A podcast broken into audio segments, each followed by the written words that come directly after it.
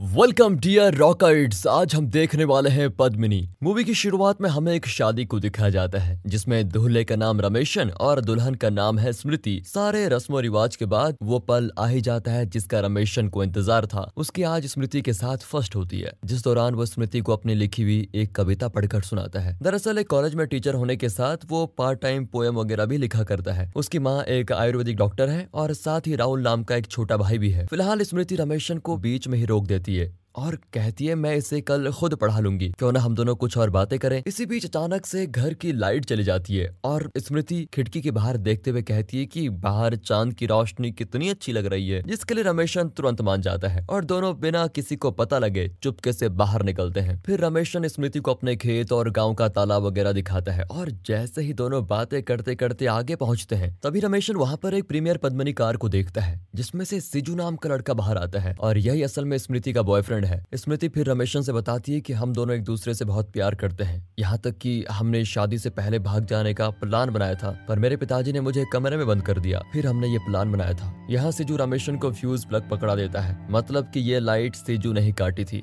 बेचारा रमेशन ये दुख एकदम बर्दाश्त नहीं कर पाता। वो स्मृति से कुछ कह भी नहीं पाता और उसको जाने देता है। मगर इस घटना को गाँव वाले देख लेते हैं, जो कि इस वक्त वहीं पर मौजूद है। इस कारण अगले दिन यह बात आग की तरह फैल जाती है कि रमेशन की बीबी पहले ही रात को किसी और के साथ भाग गई, और ये सब कुछ रमेशन के सामने ही हुआ था। स्मृति के जाने के बाद बेचारा रमेशन अब उदास ही रहने लगता है। उसने फैसला कर लिया है कि वो किसी से भी कभी भी शादी नहीं करेगा, और इस तरह पूरे दो साल का समय बीतता है। पर आज भी रमेशन के ऊपर लोग हँसते हैं। अब एक दिन ऐसे ही जब रमेशन अपने कॉलेज जाता है तो देखता है कि किसी स्टूडेंट ने कुछ टीचरों के नाम उनके निकनेम के साथ दीवार पर लिखे होते हैं। हालाँकि इसमें रमेशन का नाम नहीं होता, और इस बात से रफी नाम का एक और टीचर काफ़ी गुस्से में होता है, जिसे रमेशन समझाता है कि इस बात को ज़्यादा इंपॉर्टेंस ना दीजिए, क्योंकि ये किसी का भी काम हो सकता है, और अगर उसने ये दोबारा किया तो हम उसे सजा देंगे। उसके समझाने पे रफी समझ जाता है। इसके बाद जब रमेशन कॉलेज से घर लौट रहा होता है तो वहीं पर दो लोग उसे पद्मनी बोलकर चिढ़ाने लगते हैं, क्योंकि उन्होंने स्मृति को पद्मनी कार में अपने बॉयफ्रेंड के साथ जाते हुए देखा था। रमेशन तो उन पर कंकड़ फेंक कर उन्हें मार कर वहाँ से भगा देता है। दोस्तों, यहाँ मैं आपसे पूछना चाहता हूँ की क्या कभी आपने बचपन में किसी को फनी नाम दिया है? अक्सर अपने टीचर को दिया है तो कॉमेंट बॉक्स में ज़रूर बताइएगा, ताकि पता तो चले की आखिर कैसे कैसे निकनेम रखते हैं हमारे रॉकर्ट्स भाई। चलिए अब स्टोरी में आगे बढ़ते हैं। दो साल बीत जाने के बाद भी रमेशन के साथ हुई वो घटना, वो भुला नहीं पाता, क्योंकि उसे ये पद्मनी नाम सब कुछ याद दिला देता है। ऊपर से जिस फोटोग्राफर को रमेश ने अपनी शादी की फ़ोटो बनाने के लिए दिया था। वो शादी के बाद से ही उसके पीछे पड़ा हुआ रहता है, जिससे रमेशन समझाता है कि मैं नहीं लेना चाहता भाई। फोटोग्राफर उसे एल्बम तीन हज़ार रूपए में देने को तैयार है, लेकिन रमेशन फिर भी मना कर देता है, क्योंकि वो इस शादी के बारे में जरा सी भी याद नहीं रखना चाहता। इसके बाद हमें गाँव के एक बूढ़े आदमी का फ्यूनरल दिखाते हैं, जिसमें पास और दूर के सभी लोग शामिल होते हैं। यहाँ रमेशन एक लड़की को देखता ही रह जाता है, जिसे उस लड़की की माँ रमेशन के पास लेकर आती है और कहती है की यहाँ काफ़ी लोग आए हुए हैं, तुम इसे अपने घर लेके चले जाओ क्योंकि इसे तुम्हारा बाथरूम इस्तेमाल करना है? रमेशन भी खुशी खुशी उस लड़की को अपने साथ घर लेकर जाता है। जहाँ पहुँचने के बाद रमेशन देखता है की वो लड़की उसके छोटे भाई राहुल को किस कर रही है। मतलब की वो राहुल की गर्लफ्रेंड थी और उसने राहुल से मिलने के लिए ये किया था। बाकी बात की जाए रमेशन की तो ये देखकर उसका दिल टूट जाता है। जिसे ऐसे उदास देखकर रमेशन की मौसी का लड़का मदान उससे कहता है कि, भाई, अब तुम्हें शादी कर लेनी चाहिए। आखिर तुम कब तक ऐसे ही रहोगे? आगे वो कहता है कि, मैं तुम्हारा कोई बहाना नहीं सुनूँगा। कल तुम मेरे साथ एक मैरिज ब्यूरो चलोगे ओके? अब रमेशन को भी हाँ कहना पड़ता है। अगले दिन जब वो मदान के साथ वहाँ पहुँचता है तो वहाँ पर जयान नाम का आदमी पहले से बैठा होता है, जो की इस मैरिज ब्यूरो में अपने लिए कोई अच्छा रिश्ता ढूँढने के लिए आया है। यहाँ मदान इस ब्यूरो के मालिक से रमेशन के बारे में बताता है। अब ये बात सुनकर जयान को हँसी आती है। ब्यूरो का मालिक रमेशन से कहता है की मैं आपसे मैच कर रही प्रोफाइल्स के बारे में आपकी मीटिंग फिक्स करा देता हूँ, जिसके लिए रमेशन राज़ी नहीं होता, लेकिन मदान उसे ज़बरदस्ती वहाँ लेके जाता है। इनको पहले श्री नाम की लड़की के घर मीटिंग के लिए पहुँचना होता है, जो कि वैसे कुमारी है, और उसकी एज थोड़ा ज़्यादा हो गई है। इसलिए उसकी माँ ने रमेशन के साथ ही उसकी मीटिंग फिक्स करने के लिए हाँ कर दिया होता है। जबकि वो जानती है की रमेशन की एक शादी ऑलरेडी हो चुकी है। उसका मानना होता है की श्री को इस उम्र में कोई अच्छा लड़का तो मिलेगा नहीं, लेकिन श्री अपने पसंद के लड़के से ही शादी करना चाहती है, जो की उसे बहुत प्यार दे। यही वजह है की उसने कई रिश्तों को पहले ही मना कर दिया। इसी बीच रमेशन और मदान वहाँ पर आ जाते हैं। अब जैसे ही मेन गेट खोलकर रमेशन अंदर घुसता है, वो देखता है कि श्री के घर के बाहर एक पद्मनी कार खड़ी हुई है। इसीलिए वो वापस जाने लगता लगता है। और जब श्री की माँ ये देखती है तो वो मदान से पूछती है कि, भाई, भला ऐसा क्या हो गया कि रमेशन ने बिना लड़की को देखे रिजेक्ट कर दिया? तो मदान के मुँह से निकलता है कि रमेशन को आपका घर अच्छा नहीं लगा और साथ ही उसे पद्मनी कार से नफरत है। ये सुनकर श्री एकदम आग बबूला हो जाती है और वो इस बात पर रमेशन से लड़ पड़ती है और कहती है कि, तुम्हारे इसी स्वभाव की वजह से तुम्हारी पहली शादी भी टूटी होगी। इस पर तो रमेशन उससे कहता है कि, चलो, मेरी तो शादी भी हो गई थी, लेकिन तुम्हारी तो हुई भी नहीं, क्योंकि कोई तुम्हें पसंद ही नहीं करता।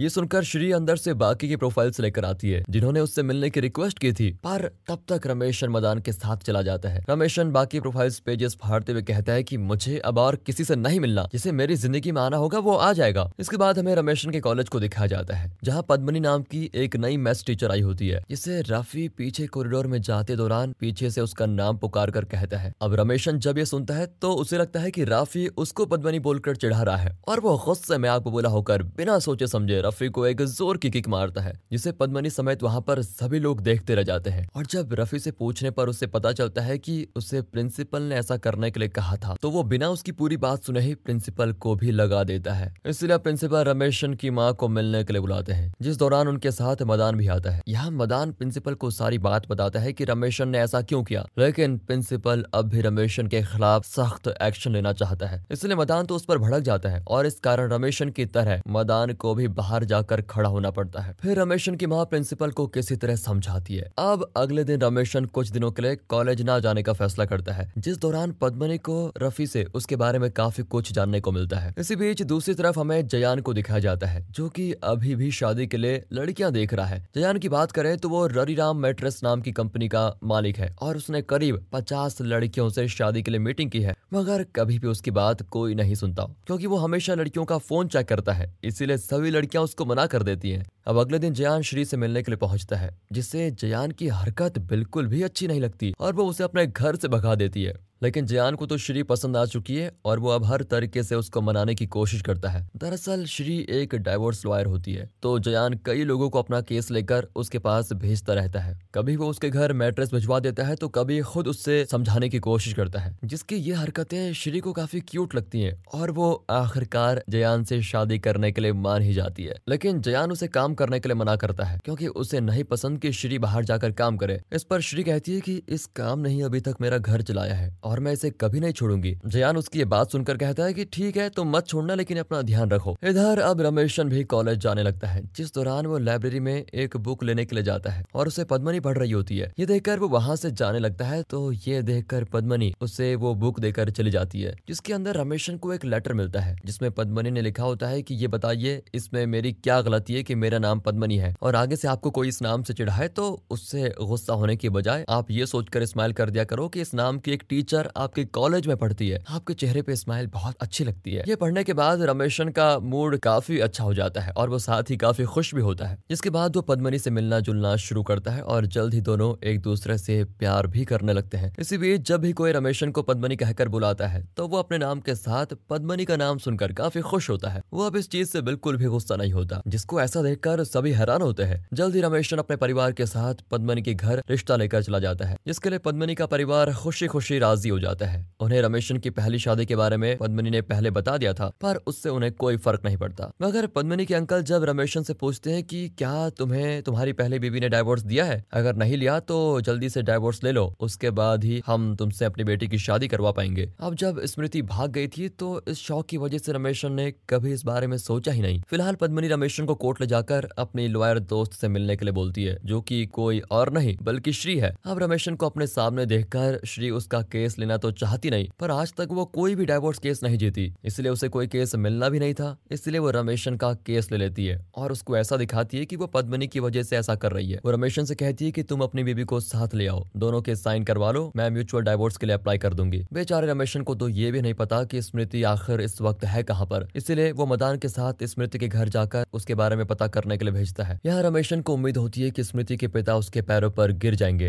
लेकिन ठीक इसका उल्टा होता है। वो रमेशन को देखते ही उस पर भड़क पड़ते हैं और कहते हैं कि मैंने कितनी मुश्किल से उसे कमरे में बंद रखकर कहीं जाने नहीं दिया और तुमने उसको एक रात में भगा दिया। तुम यहाँ से चले जाओ। उनकी ये बातें सुनकर रमेशन वापस आ जाता है। रमेशन का भाई राहुल और पद्मनी स्मृति को सोशल मीडिया पर भी ढूँढने की कोशिश करते हैं, पर उन्हें वो कहीं भी नहीं मिलती। अब अपने इस प्रॉब्लम को लेकर रमेशन पद्मनी के साथ श्री के पास जाता है, जहाँ वो पद्मनी से कहता है की, तुम चलो, मैं गाड़ी लेकर आता हूँ। पद्मनी के जाते ही वो तुरंत श्री को कॉल करके कहता है की, अगर हो सके तो तुम पद्मनी से ये कभी मत कहना कि मैं तुम्हें देखने के लिए आया था। श्री भी उसकी बात मान जाती है। इसके बाद रमेशन पद्मनी के साथ श्री से जाकर मिलता है, जहाँ श्री कहती है की हम अब बिना स्मृति के ही ये केस डाल देते हैं। जज को हम तुम्हारी प्रॉब्लम बताएँगे तो शायद वो डाइवोर्स ग्रांट दे दे। फिर श्री रमेशन से स्मृति की एक फ़ोटो मांगती है, जो कि उसके पास तो नहीं है। इसलिए वो फ़ोटो लेने के लिए उसी फोटोग्राफर के पास जाता है, जो कि पहले उसे शादी की एल्बम देने के लिए रमेशन के पीछे पड़ा हुआ था। वो रमेशन को एक फ़ोटो देने के बजाय तीन हज़ार में पूरा एल्बम उसको दे देता है, जो की बेचारे रमेशन को ना चाहते हुए भी लेना पड़ता है। अब अगले दिन रमेशन स्मृति की फ़ोटो देने के लिए श्री के पास जाता है, जहाँ पर उसी वक्त जयान पहुँचता है। अब जयान मैरिज ब्यूरो में रमेशन से मिल चुका था और वो उसके बारे में जानता भी है। यहाँ जयान को देखकर रमेशन श्री से पूछता है कि क्या यही तुम्हारा मंगेतर है, जिससे तुम्हारी सगाई हो चुकी है? तो श्री हाँ में जवाब देती, जयान को देख रमेशन थोड़ा मुस्कुराते हुए श्री को बेस्ट ऑफ़ लक बोलकर चला जाता है। और अब जयान भी श्री को ये केस छोड़ने के लिए कहता है, जिस पर वो बताती है कि ये केस मुझे मेरी दोस्त पद्मनी ने दिया है। तो इसे छोड़ने का तो सवाल ही नहीं बनता। यहाँ हम ये भी देखते हैं कि जयान हमेशा श्री का मोबाइल चेक करता रहता है। साथ ही वो ये भी एक्सपेक्ट करता है कि जैसे उसने अपने फ़ोन से श्री की फ़ोटो वॉलपेपर पर लगाई, उसी तरह वो भी ऐसा करे। लेकिन श्री उसकी इन सभी बातों को नजरअंदाज कर देती है। अब जब पहली तारीख पड़ती है तो रमेशन का केस सुनते ही जज कहते हैं कि तुम्हारी अगली डेट पर स्मृति को तुम्हें यहाँ पर लाना होगा, तभी जाकर तुम्हें डाइवोर्स मिल पाएगा। अब रमेशन को पता नहीं होता की स्मृति आखिर है कहाँ पर। ऊपर से पद्मिनी के घर वाले भी ज़्यादा दिन रुकना नहीं चाहते। वो उसकी शादी जल्द से जल्द करवा देना चाहते हैं। इसलिए अब रमेशन काफ़ी परेशान होता है कि मैं करूँ ना करूँ, क्या करूँ? ऊपर से एक दिन जब पद्मनी उससे अपनी प्रॉब्लम बता रही होती है तो रमेशन को श्री का कॉल आता है, जो की उससे रिक्वेस्ट करती है की तुम भी जयान से कभी ये मत बताना की तुम मुझे मिलने के लिए आए इसके लिए रमेशन भी मान जाता है। इसी बीच जयान फिर श्री से कहता है की तुम ये सब कुछ छोड़ दो, और अगर तुम्हें बोरियत महसूस होती है तो तुम मेरी कंपनी के काम को संभाल लेना। वैसे भी कौन सा तुमने कोई केस जीता है? उसी तरह तुम रमेशन का केस भी हार जाओगी। ये तुम मुझसे लिख कर ले लो। जयान की ये सारी बात सुनकर श्री को थोड़ा अजीब सा लगता है तो वो उसको चैलेंज देते हुए कहती है कि मैं ये केस किसी भी कीमत पर जीत कर दिखाऊँगी। इसीलिए अगले दिन श्री सीधा रमेशन के घर पर पहुँचती है, जहाँ से वो रमेशन को अपने साथ लेकर स्मृति के घर पहुँचती है। फिर रमेशन श्री से कहता है कि मैं अंदर नहीं जाऊँगा, तुम ही जाकर बात करो। इसीलिए श्री स्मृति के पिता को बताती है की मैं रमेशन की वकील हूँ और मैं इसी सिलसिले में स्मृति से मिलना चाहती हूँ। लेकिन स्मृति के पिता श्री को ले जाकर एक डॉग के सामने खड़ा कर देते हैं। वो कहते हैं कि जब से मुझे मेरी बेटी के भाग जाने के बारे में पता चला, तब से मैंने उसके नाम का एक कुत्ता पाल लिया है। तो तुम लोग भी हमारे घर की स्मृति से बात कर लो। उनका गुस्सा देखकर श्री वापस रमेशन के पास चली आती है और जब दोनों निकलने वाले होते हैं, तभी स्मृति की बहन उन्हें एक नंबर देती है, जो की स्मृति के दोस्त का है। उसी के ज़रिए इन्हें स्मृति का पता चल सकता है, जिसे पाकर दोनों काफ़ी खुश होते हैं। वहाँ से लौटते वक्त श्री को रमेशन के साथ आते हुए जयान देख लेता है और यहाँ से उसे दोनों के बारे में शक होने लगता है। इधर जल्दी रमेशन को पता चलता है कि स्मृति इस वक्त चेन्नई में है। यहाँ तक कि उसका एड्रेस भी रमेशन को मिल चुका है। रमेशन और श्री साथ में चेन्नई जाते हैं। जिस दौरान जब जयान श्री को फ़ोन लगाता है तो उसका फ़ोन नहीं लग रहा होता है। जयान को इस पर शक होता है और उसका शक धीरे धीरे बढ़ता ही जाता है। फिर वो इस बारे में बात करने के लिए पद्मनी के पास जाता है, जहाँ वो पद्मनी से कहता है की दोनों साथ में गए हैं। आपको पता है? हाँ पद्मनी को इसके बारे में पता होता है, पर फिर भी वो पद्मनी से ज़बरदस्ती रमेशन को फ़ोन करने के लिए कहता है। इसी दौरान वो भी श्री को फ़ोन लगाता है। अब दोनों का ही फ़ोन नॉट रिचेबल आ रहा होता है, क्योंकि श्री और रमेशन इस दौरान लिफ्ट के अंदर होते हैं। दोनों स्मृति के फ्लैट पर जाते हैं, जो कि उस वक्त अपने पति सिजू से लड़ रही होती है। और वो रमेशन को देखकर काफ़ी खुश होती है। वो कहती है कि मुझे पता था कि एक दिन तुम मुझे लेने के लिए ज़रूर आओगे। और तुम आ गए। रमेशन और श्री ये सब देखते ही रह जाते हैं। इसी बीच फिर से रमेशन को पद्मनी कॉल करती है, जिससे वो कहता है कि मैं अभी किसी काम में फंसा हुआ हूँ। तुम्हें कुछ देर बाद फ़ोन करूँगा। वहाँ श्री जयान का फ़ोन काट देती है। अब ये देखकर जयान तुरंत चेन्नई की फ़्लाइट टिकट बुक करके वहाँ के लिए निकलता है। फ़िलहाल रमेशन श्री और स्मृति जब एक होटल पहुँचते हैं तो श्री स्मृति से साफ़ साफ़ कह देती है कि रमेशन को अपना घर बसाने के लिए तुमसे डाइवोर्स लेना होगा। इसलिए हम तुम्हारी मदद मांगने के लिए यहाँ पर आए हैं। ये सुनकर स्मृति कहती है की मैं तुमको कभी तकलीफ़ नहीं दूँगी रमेशन, चिंता न करो। आप लोग जैसा कहोगे मैं वैसा ही करूँगी। बाकी ये तो मैंने इसीलिए कहा क्योंकि मुझे सिजू को सबक सिखाना था। वो हमेशा मुझसे लड़ता रहता था और कहता है कि मैं अगर तुम्हें धोखा देकर उसके साथ भाग सकती हूँ, पर फ़िक्र मत करो। तुम जब और जहाँ आने के लिए कहोगे, मैं तैयार हूँ। अब रमेशन अपने लिए एक अलग कमरा लेता है और साथ ही श्री और स्मृति के लिए अलग। वो जब केस के बारे में श्री से बात करने के लिए जाता है, तभी वो वहाँ पर जयान को देखता है, जो कि श्री श्री और रमेशन को एक कमरे में देखकर उन्हें गलत समझ लेता है। उसे लगता है की श्री ने उसको धोखा दिया है और वो रोते हुए वहाँ से चला आता है, जिसे श्री भी नहीं रोक पाती क्योंकि वो भी उससे तंग आ चुकी होती है। बाकी बात करें स्मृति की तो इन सब के दौरान वो वॉशरूम में है। अब रमेशन और श्री स्मृति को लेकर पद्मनी के घर पहुँचते हैं, ताकि जब तक उस केस की तारीख नहीं पड़ती, तब तक पद्मनी स्मृति को अपने यहाँ रुका ले। क्योंकि अगर वो अपने घर स्मृति को लेकर जाएगा तो प्रॉब्लम हो जाएगी। इसलिए ना चाहते हुए भी पद्मनी स्मृति को अपने घर रखने के लिए तैयार हो जाती है। मगर जब रमेशन रास्ते में होता है। तभी उसको पता चलता है कि उसको लेकर स्मृति और पद्मनी में लड़ाई हो गई है। वो तुरंत वहाँ पर पहुँचता है तो सच में वहाँ पर लड़ाई हो रही होती है। यहाँ पद्मनी तो अब स्मृति को अपने घर से जाने के लिए कह देती है। तो स्मृति कहती है की मैं तो जा रही हूँ रमेशन के घर, क्योंकि लीगली अभी भी मैं उसकी पत्नी हूँ। और अगर तुमसे उसकी शादी हो भी जाती है, तब भी तुम उसकी दूसरी पत्नी ही कहलाओगी। उसकी ये बात पद्मनी को काफ़ी बुरी लगती है। श्री ये देखकर स्मृति को अपने घर लेके जाती है। इधर पद्मनी रमेशन से कहती है कि जब वो ये सब कुछ बोल रही थी तो तुमने उसको कुछ बोला क्यों नहीं? रमेशन इसके जवाब में कहता है कि अगर मैं उससे कुछ भी कहता तो शायद वो कोर्ट में ना जाती। इसलिए हमें कुछ दिनों तक उसके साथ ठीक से पेश आना होगा। इस पर पद्मनी कहती है कि आपकी बार की तारीख में अगर तुम्हें डाइवोर्स नहीं मिला तो तुम मुझे भूल जाना। खैर, वो दिन आखिरकार आ ही जाता है, जब स्मृति को कोर्ट में आना है। मगर वो श्री को चकमा देकर वहाँ से भाग जाती है। ये देखकर जज रमेशन को एक और डेट देता है। लेकिन इससे फाइनली रमेशन और पद्मनी का रिश्ता टूट चुका है। पद्मनी चुपचाप वहाँ से चली जाती है और उसके अंकल रमेशन को धमकी देते हैं। अगर अब मैंने तुम्हें पद्मनी के साथ आसपास कहीं भी देखा तो अच्छा नहीं होगा। बेचारा रमेशन चुपचाप एक पेड़ पर बैठा होता है। उसकी ज़िंदगी में खुशियाँ आने ही वाली थी, पर फिर सब कुछ खत्म हो गया। यह स्मृति रमेशन के पास आती है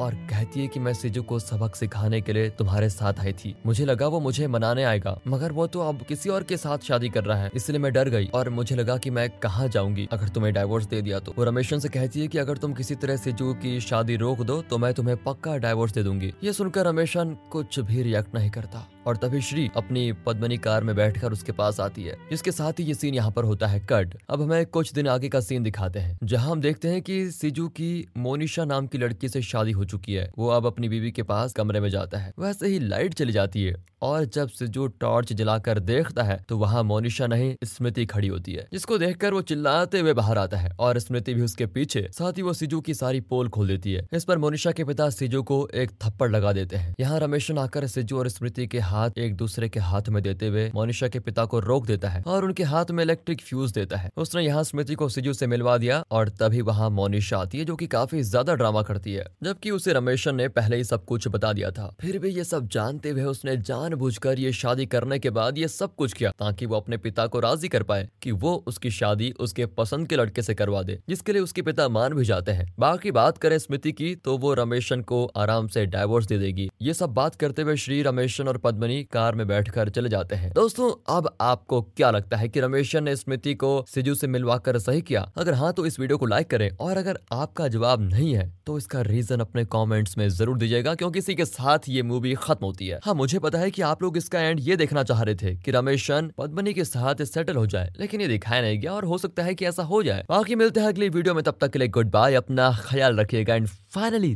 thanks for watching